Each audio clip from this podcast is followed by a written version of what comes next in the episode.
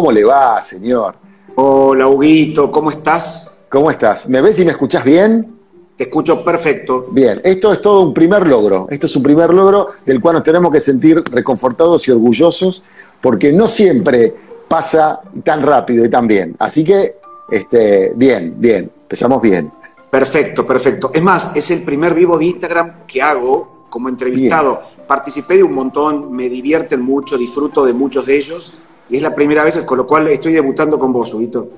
Bien, bien, es, es toda una responsabilidad para mí eso. Pero bueno, este, ¿cómo estás vos? ¿Bien? Estoy bien, estoy bien dentro extrañando, de... Extrañando el fútbol, extrañando el fútbol, porque bueno, me imagino que en la pandemia cargaron nafta porque se quedaron sin nafta, pero no, no voy a, no voy a, no voy a jugar con eso, porque me, parece que es deshonesto, es jugar con, deslealtad y no quiero. Eh, quiero por, queda claro, por supuesto, que nuestro invitado es un gran hincha de River este, y yo soy hincha de boca, eso está claro. Pero bueno. No, podemos conversar de fútbol, todo lo que quieras, hacia el final.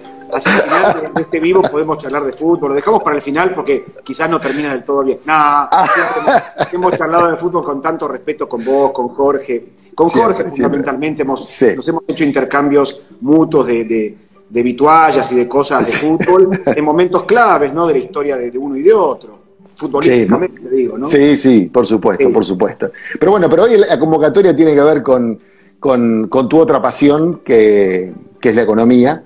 Este, Pablo es director del Departamento de Economía del CBC y aparte es profe titular de Economía y Macroeconomía en el CBC, en Económica. Digamos, estás en la UBA este, hace muchos años laburando, Pablo, y además tenés una particularidad que hemos... Eh, que no deja de sorprendernos aún cuando han sido muchas las oportunidades en las que hemos conversado con vos, que tiene que ver con que lográs que podamos entender cosas tan complejas como la economía. Hay alguien pone, vamos, River, estamos, estamos hablando de otra cosa. No, por favor, no ponga cosas así. bueno, les decía que, este, que Pablo tiene la, capacidad de, hacernos entender la economía, que es algo muy complejo. Y ya para ir arrancando, digo, ya son las 5 y 4, así que vamos a ir arrancando este, un poco más formalmente en, la charla, Pablo. Eh, la primera cosa que, uno a grandes rasgos quiere tratar de entender es cómo podríamos definir la situación previa al anuncio, al acuerdo en realidad, más allá del anuncio de Martín Guzmán, eh, cómo estábamos antes y cómo estamos ahora. antes que nada, digamos, veo que se están uniendo muchísimos amigos y compañeros no docentes, con lo cual quiero mandar un enorme abrazo a todos los compañeros no docentes del CBC, de la Facu de Económicas, de la Facu de Derecho, bueno, en general de toda la Universidad de Buenos Aires, eh, donde me une enorme afecto. Eh, a ver, ¿cómo empezar con el tema de la deuda? En la previa estábamos prácticamente, uno podría decir que estábamos virtualmente en default. ¿Por qué? Porque Argentina, hasta este momento que se arregló, ahora vamos a contar algunos aspectos de este acuerdo, no estaba pagando todo lo que debía pagar con lo cual, pero esto viene incluso desde el gobierno anterior. Por eso es que en el gobierno anterior hablaban de reperfilamiento, una palabra que inventaron, ¿se acuerdan? sí, claro. Pasaron poquitos meses y parece como que fuesen años de esta palabrita inventada, ¿no? Vamos a reperfilar. El tema famoso de reperfilar es patiemos para adelante porque hoy no tenemos plata para pagar lo que tenemos que pagar. Con lo cual, eso y decir default y no declararlo era prácticamente lo mismo. Yo lo había dicho incluso en, algunas, en algunos reportajes que estábamos en default virtual. ¿Qué quiere decir esto? No puedo pagarte lo que tengo que pagarte porque no tengo la plata. De todos modos, la Argentina algunos vencimientos este año los fue pagando, pero claro, era el gran vencimiento de acá a cuatro años, eh, por supuesto mucho más, ¿no? Pero el peso de lo que tenía que pagar Argentina, 2020, 2021, 2022, 2023 y 2024 era enorme, casi cerca de más de 10 mil millones de dólares por año, con lo cual, tema no menor, porque algo también hemos conversado nosotros, ¿qué pasa cuando vos pagás tanto, tanto, tanto dinero por deuda? Evidentemente, esto lo sacás de lo que vas recaudando mes a mes. Esto sale de las arcas públicas. Esto sale de lo que el Banco Central pudo ir guardando y juntando como reserva. Lo estoy diciendo fácil quizás sí, sí, sí, perfecto. tanto vocablo estrictamente este, técnico y económico. Con lo cual, de alguna forma, lo que vos gastás en pagar deuda, no lo usás para reactivar la economía, que claramente fue una herencia muy dura y muy delicada, hoy lo dijo el presidente Alberto Fernández. Eh, estamos viviendo una pandemia en términos sanitarios, en términos de salud, pero pensemos que veníamos de vivir una pandemia económica eh, o estamos viviendo también la, pandemia económica heredada. Eh, el, el, gobierno de los últimos cuatro años dejó resultados muy complejos, no solo en términos de deuda, en términos de estructura productiva, en términos de pymes, en términos de consumo, en términos de empleo, eh, en términos de, de pobreza, números muy negativos, muchísimo más negativos que los que había heredado en el 2015, realmente muy negativos. Con lo cual había que amacarse aún antes de que empezara esta pandemia, Hugo. Antes de que empezara esta pandemia a nivel mundial, ya veníamos con un problema grave de herencia desde lo económico. Había que empezar a reconstruir el empleo, había que empezar a reconstruir eh, el, entramado productivo fundamentalmente de las pymes, y acá sí me meto en un punto de lo que es hoy. Veníamos de pagando algunos vencimientos, la mayoría no, y ahora se logra un acuerdo. ¿Qué tiene de bueno el haber logrado un acuerdo? Bueno, son un montón de, de aristas que tiene de bueno, pero vamos a ponerlo muy claro. Argentina logra un acuerdo con los principales fondos, no con buitres, sino con fondos que habían comprado deuda argentina y que tenían deuda en dólares, con lo cual este es un tema también importante. La composición de la deuda argentina cuando termina el gobierno 2015 tenía un cuarenta y pico por ciento del PBI, o sea que de toda la riqueza que la Argentina genera en un periodo de un año, teníamos que pagar o debíamos un cuarenta y pico. Bueno, cuando terminó el gobierno anterior, 2019, se llegó casi a más del 90% de ese PIB. Fíjate cuánto fue el crecimiento de la deuda en solo cuatro años, al punto tal que fue el periodo de la historia argentina, de la historia argentina, el periodo en que en menor lapso se generó la mayor deuda histórica de la República Argentina, al punto tal que el Fondo Monetario, que todavía no empezó la negociación con el Fondo Monetario, ahora se arregló solo lo de fondos, no lo del Fondo Monetario, el mayor préstamo que el Fondo Monetario dio en su historia a un mismo país fue al gobierno de Argentina en los últimos cuatro años, con lo cual, fue los últimos dos, en general porque antes no se había acudido al fondo. Volviendo un poco a esto de la composición de la deuda. Cuando termina el gobierno en el 2015, la, el 40%, 40 y pico por ciento del PBI era deuda, pero fundamentalmente deuda en pesos y con ley argentina. Esto quiere decir que cualquier diferendo se resolvía eh, en tribunales argentinos, pero fundamentalmente en pesos. ¿Por qué es distinto a la deuda que heredó este gobierno que terminó el 2019 y que hereda este gobierno? Que fue fundamentalmente en dólares. La deuda generada ahora es en dólares, con lo cual es una moneda que nosotros no emitimos, es una moneda dura y que cada vez que hay una devaluación debes más plata en pesos. Al deber más plata en pesos para poder comprar esos dólares y pagarlos al exterior, esos pesos que vos usás para comprar dólares y mandarlos al exterior, no los aplicás para ponerlos dentro de Argentina, para lo que fuera, planes de inversión pública, construcción, obra pública, eh, todo lo que signifique eh, préstamos subsidiados. ¿Y esto qué vino a hacer, este acuerdo de la deuda? ¿Qué vino a lograr? Bueno, vino a lograr varios puntos. El primero, que es una gran quita con respecto a lo que Argentina debía. Casi que eh, entre 33 mil y 37 mil millones de dólares que no vamos a tener que pagar, que se logró con esta negociación. Se negoció, se negoció, se negoció. Por supuesto que estoy leyendo en los medios que hay algunos que hacen algunas críticas por el tiempo que se tardó. Ahí, ahí te quiero preguntar, eh, perdóname, porque eh, a veces como que se contamina un poco el aire, ¿no? Eh, de pronto aparecían cuestiones como que Guzmán era muy lento, eh, he escuchado cosas así para la negociación. Eh, la pregunta en realidad es, en la Argentina debiéramos estar todos contentos porque, bueno, cuando uno tiene una deuda y esa deuda se alivia, uno como deudor se pone, se reconforta, se alivia. Ahora, ¿estamos todos los argentinos contentos por esto? ¿O hay sectores que no? Hay sectores que no. Hay sectores que no, que se beneficiaron con la colocación de deuda. Entonces, hacen, obviamente, defensa y lobby por aquellos que, entre comillas, dejan de ganar porque se les hizo una quita. Con lo cual, hoy debemos menos y además de que debemos menos por la quita que se logró por esta negociación de estos siete u ocho meses, Además, se extendió el plazo. ¿Esto qué significa? Que en los primeros cuatro años vamos a poder usar, que se extendió muchísimo, donde teníamos que pagar muchísimo dinero 2020, 2021, 22, 23 y 24, se tiró para adelante con la quita, con esta quita, así todo también se tira para adelante. ¿Por qué sirve tirar para adelante aún con quita?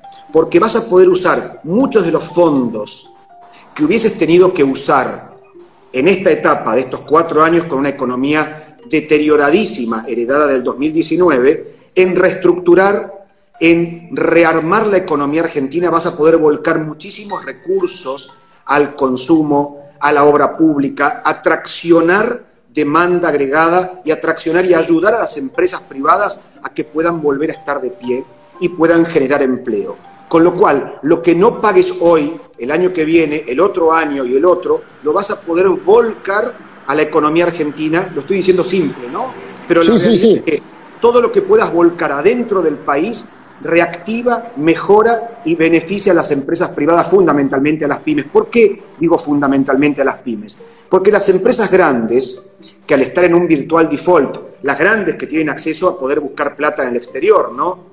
Hoy van a poder, desde, el arreglo que se acaba de hacer, las empresas grandes argentinas también querían que se llegara a un arreglo. ¿Por qué? Porque ellos se nutren de préstamos buscando plata en el exterior que es más barata que pedirla en Argentina. Y hoy, en un mundo que está lleno de dinero, porque de verdad, independientemente de la crisis mundial económica, hay mucha liquidez, con lo cual muchos bancos están dispuestos a prestar a empresas que tengan como garantizarles el repago. Bueno, esos préstamos hoy son con intereses muy bajitos. Entonces, las grandes empresas que tienen acceso al mundo a buscar préstamos van a poder acceder cosas que hasta ahora no, por este, este reperfilamiento, este default virtual que habíamos heredado, y van a poder conseguir dinero barato, mucho más barato que el que se consiguió durante el último gobierno, que se consiguió un dinero muy caro. Segundo punto, las empresas argentinas, como ahora se liberaron muchos fondos públicos que no van a ir a deuda, durante estos cuatro años como mínimo, van a poder volcarse adentro de Argentina, por ejemplo, para subsidiar tasas de interés para préstamos de empresas argentinas que no tengan posibilidad de ir al exterior a buscar préstamos. Con lo cual esto también es bueno porque muchas empresas que están lesionadas ahora, no solo por la herencia de la pandemia económica, sino por la pandemia de salud, van a poder acceder y además va a haber planes que van a reactivar el consumo argentino para que también haya más ventas de las empresas argentinas y posibilidad de, incorporar eh, trabajo argentino. Eso te, te, quería preguntar, porque digo, está, queda claro cómo hacia el sector productivo eh, repercute en forma inmediata, tal como lo explicás. ¿Qué pasa con, eh, con, la economía del laburante, la economía, digamos, individual y familiar?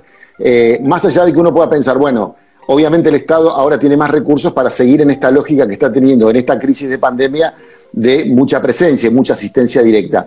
Pero más allá de esto, post pandemia, digamos, esto, este acuerdo, esta, esta, este no pagar en lo inmediato y, posponer pagos y, pagar menos, ¿repercute en las economías domésticas cotidianas de los laburantes?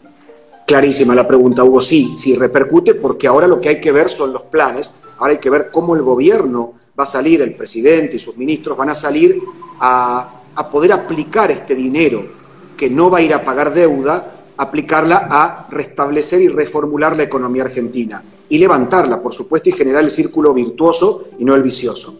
Esto es muy simple. Me gustaría agregar algo que en algunas veces en los programas que hemos estado juntos eh, te lo he contado. Acá hay mucho de, ideas. Acá tenemos que entender algo que tiene que ver con lo ideológico también. Lo ideológico tiene que ver con el marco conceptual. Eh, yo tengo ciertas ideas y hay economistas colegas que han manejado la economía en los últimos cuatro años que tienen otras ideas. Y no nos ponemos de acuerdo, podemos respetarnos, podemos escucharnos, podemos intentar acordar, pero fíjate qué, qué simple que es esto de distintas ideas. Yo creo que, y mucho más en momentos de crisis como los que estamos viviendo, la presencia del Estado en la economía es importante. Clarito, clarito, esto no hay muchas dudas. Y tenés colegas que muchas veces debatimos en la televisión que dicen cuanto más lejos esté el Estado, mejor para el sector privado. Y ahí digo yo, por el contrario, y más en épocas de crisis, Cuanto más cerca esté el Estado del sector privado, más rápido saldremos de esta crisis generada, no solo por la pandemia económica, sino también por la pandemia de salud. Con lo cual yo creo en la presencia del Estado. Y esto hay que decirlo clarito. ¿Cómo y en qué? Bueno, en proyectos de políticas económicas activas, como llamamos los economistas. Por ejemplo, usar el dinero público para mejorar el consumo de las familias. Por ejemplo, usar el dinero de las arcas del Estado para subsidiar tasas de interés para las empresas que requieran para poder levantar la producción, pero claro, levantar la producción de sus empresas, reabrirlas, comprar materia prima, tomar trabajadores, va a necesitar que también el consumidor consuma. Por eso también es importante generar, por otro lado, políticas para que el consumidor también pueda consumir y darle laburo a las empresas para que puedan producir y vender. Darle laburo a los comercios, para que los comercios también puedan generar eh, y demanda de empleo, para que los laburantes puedan ganar lo suficiente para continuar consumiendo. Bueno, a esto llamamos en parte políticas activas. Políticas activas que también van a tener que ver con exportaciones. Argentina hoy tiene que exportar mucho. ¿Por qué también es importante? Porque necesitamos los dólares de las exportaciones. Claro. ¿Por qué necesitamos los dólares de las exportaciones? Porque cuando se vaya reactivando la industria argentina producto de políticas gubernamentales activas, van a necesitar también dólares para importar maquinaria que no existe en Argentina y poder reactivar ciertas industrias. Por eso es que también es importante aumentar las expo, que nos generen los dólares para que después los importadores los puedan usar para traer máquinas y generar trabajo argentino y producción argentina.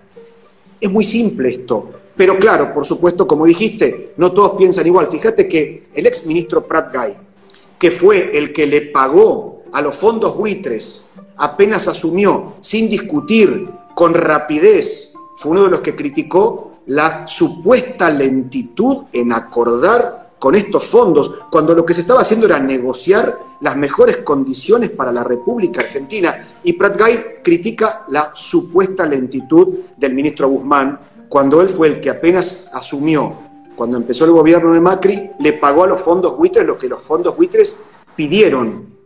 Y fueron más de, de 12 mil millones de dólares. Con lo cual decís, ¿Desde dónde podés criticar? Bueno, está bien, no coincidimos. Somos respetuosos de nuestros colegas, todos somos respetuosos, pero acá tenemos que dejar claritas las posturas, porque hoy la Argentina nos necesita unidos, pero también con ideas claras, ideas claras desde lo económico y teniendo claro el, el marco conceptual. ¿Hacia dónde queremos ir? ¿Un proyecto nacional? Sí. ¿Economías regionales? Sí. ¿Cómo ayudarlas? Bueno, por ejemplo, renegociando la deuda entre 30 3.000 y 37.000 millones de dólares menos que vamos a par y además alargado en el tiempo y con un lapso de los primeros cuatro años con un respiro enorme donde esos fondos se van a poder volcar al mercado interno argentino. Te pregunto, no sé si tenés el dato o si no tu opinión. ¿Vos crees que este era el acuerdo que buscaba el gobierno, que le salió más o menos lo que esperaba, qué es lo que se pudo, qué es mejor de lo que a lo mejor se hubiera pensado que se iba a conseguir hace dos o tres meses atrás? Mira, Hugo, cuando uno negocia, siempre empieza los dos, las dos partes. Cuando hay una negociación, todo aquel que alguna vez es una negociación en su vida, de lo que fuera, hasta para sí. el alquiler de tu departamento, lo que sea, ¿sí? Eh, o cuando querés alquilar un departamento en Mar del Plata para tomarte vacaciones. Siempre hay una negociación donde uno pide, el otro ofrece. Uno sube un poquito, el otro baja un poquito. Y así vas llegando a un acuerdo donde lo que tratás de lograr es un acuerdo de buena voluntad.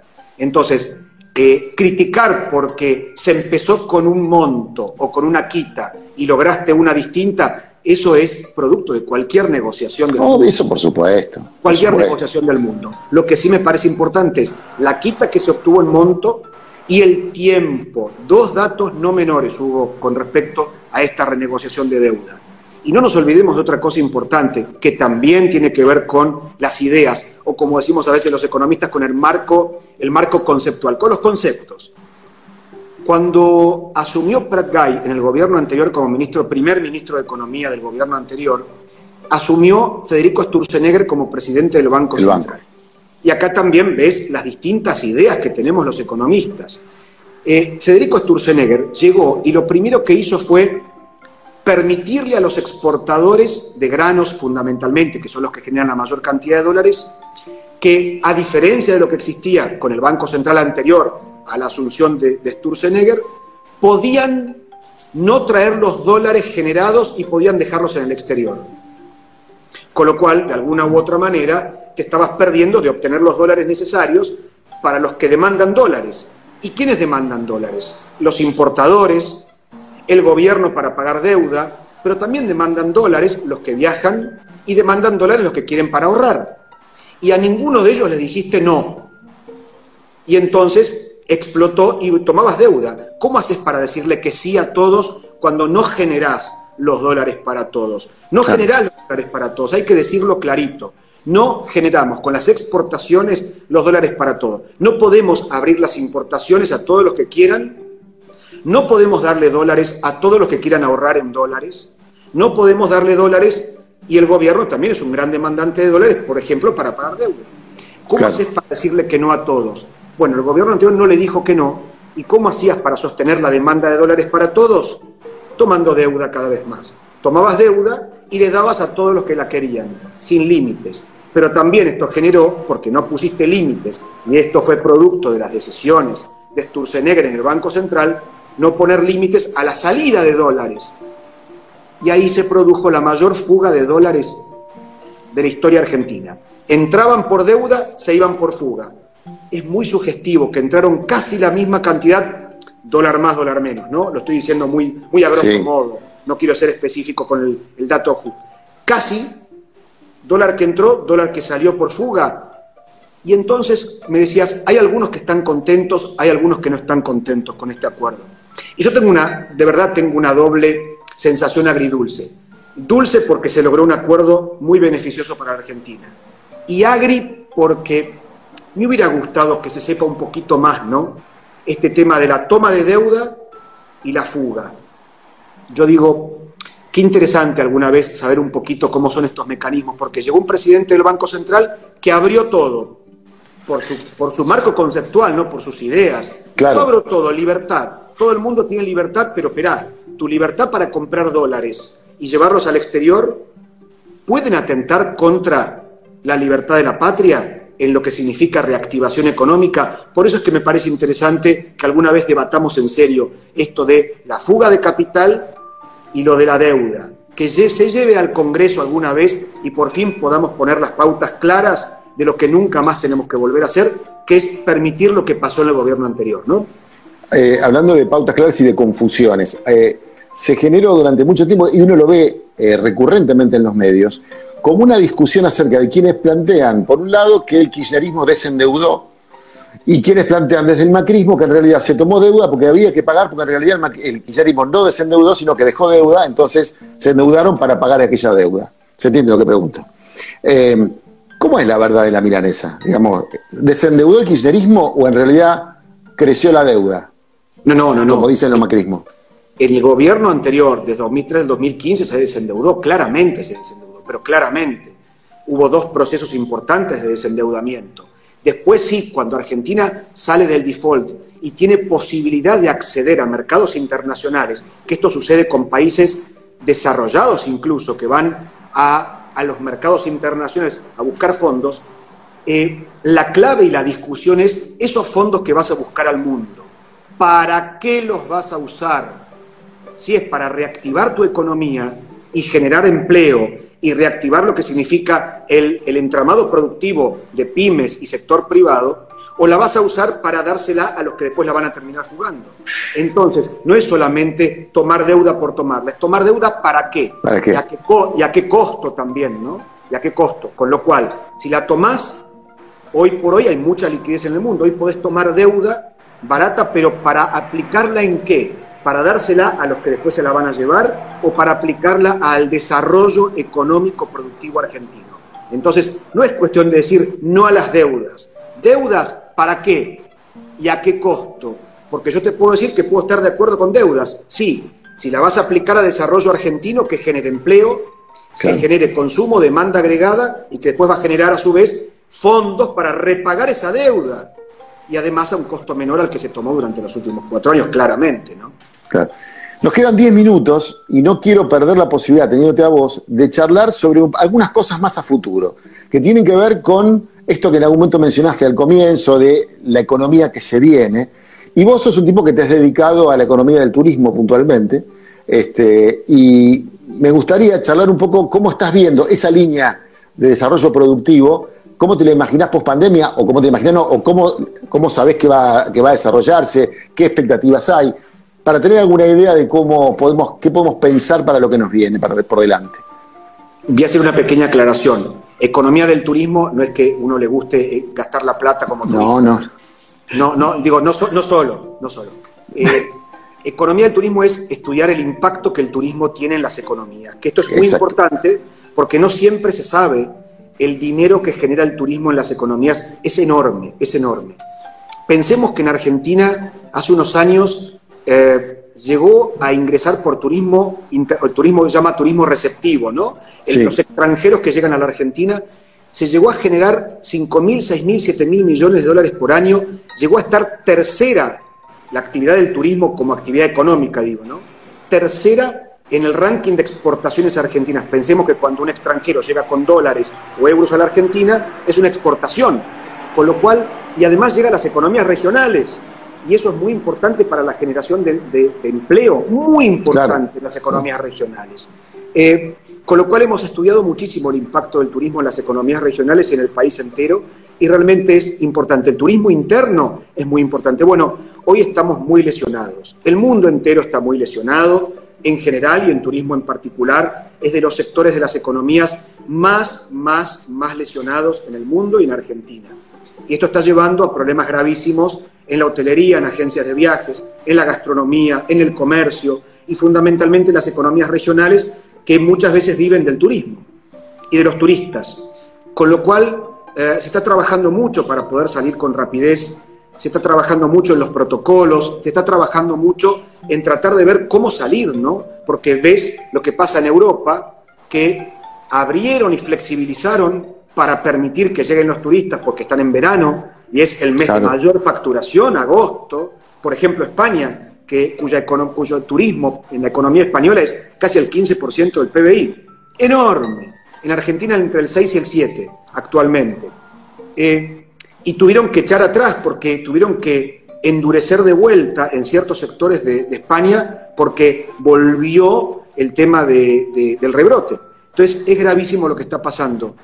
Eh, por supuesto que estamos haciendo estudios constantemente para ver lo que sucede con las personas, con los consumidores de turismo, aquellos sectores que teniendo la posibilidad de tener hoy ahorros porque les ha cambiado la composición de sus gastos, porque estando en cuarentena claramente nos cambiaron los gastos, la cantidad de dinero que uno no gasta en otros temas, bueno, viajes y turismo sigue apareciendo primero en todos los rankings de los estudios que estamos haciendo de en qué gastarías la plata cuando puedas viajar, o perdón, cuando puedas consumir, es la pregunta. Cuando termine la cuarentena y puedas consumir en un ranking de 10 actividades económicas, viajes y turismo, eh, bebidas y gastronomía, eh, ocio y esparcimiento, indumentaria y calzado, eh, automotriz, electrónica y electrodomésticos, inmuebles. Bueno, primero, viajes y turismo. Segundo, bebidas y gastronomía. Tercero, ocio y esparcimiento en ese ranking. Y ya van tres meses seguidos que van así las encuestas. Así que está digamos, está latente la voluntad, en principio, de, la gente a acercarse al, tema turismo, claramente. Y, a gastronomía enorme. Bueno, nos, pasa, nos, pasa, nos pasa, digamos, pensándolo desde lo individual, uno encerrado en su casa, sin actividad social, uno añora, habla con los amigos, che, nos vamos a encontrar a comer, bueno, hay mucho de eso. Eh, pensabas, uy, me haría un viajecito, eh, sí, eh, es eso. Bueno, eh, dale, dale, sí.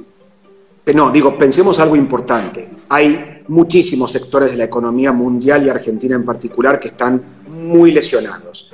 Muy. Pero hay sectores que están teniendo la, dependiendo del sector de la economía en el que trabajes, tenés ingresos.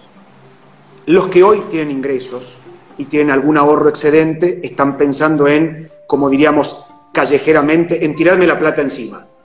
Claro. Basta de gastar plata en pelotudeces, hoy voy a empezar a disfrutar mucho la plata que tengo, el que la tiene el que la tiene, eh, en lo que pueda, pero fundamentalmente en experiencias personales que te enriquezcan y que te fortalezcan. Estamos, la verdad es que estamos sufriendo mucho, se está sufriendo mucho.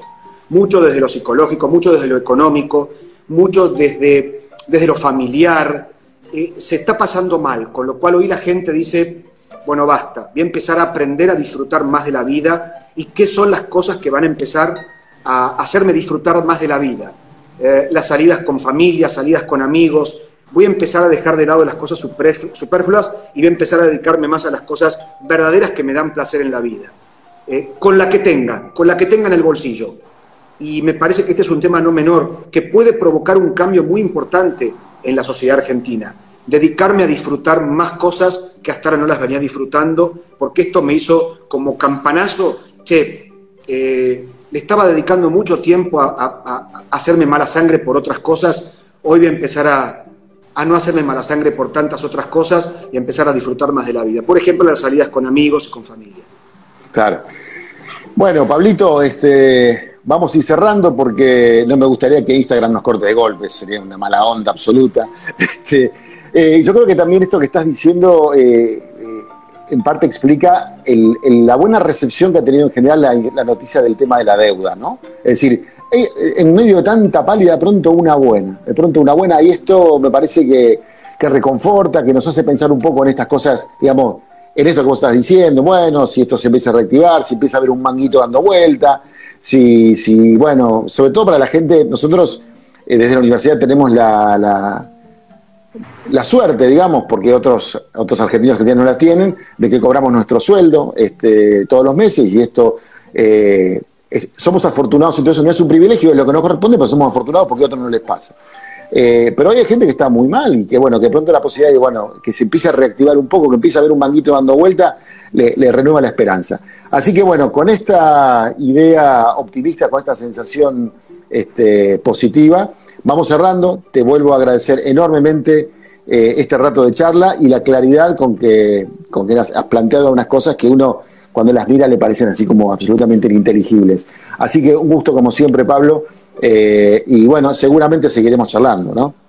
Con enorme gusto, Vito, sabes que es un placer para mí y de vuelta un enorme abrazo gigante, gigante de corazón a, todos los compañeros de APUBA, eh, de todas las facultades y realmente mi apoyo absoluto de siempre. Y nada, un placer como siempre conversar con vos.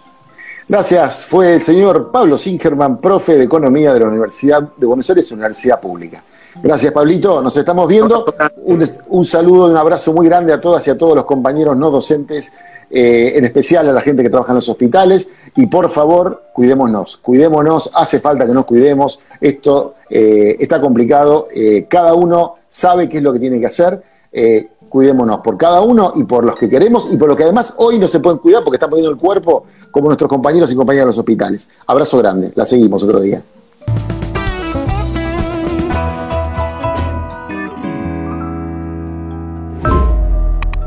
Esta fue una producción de la Secretaría de Prensa de Apuba.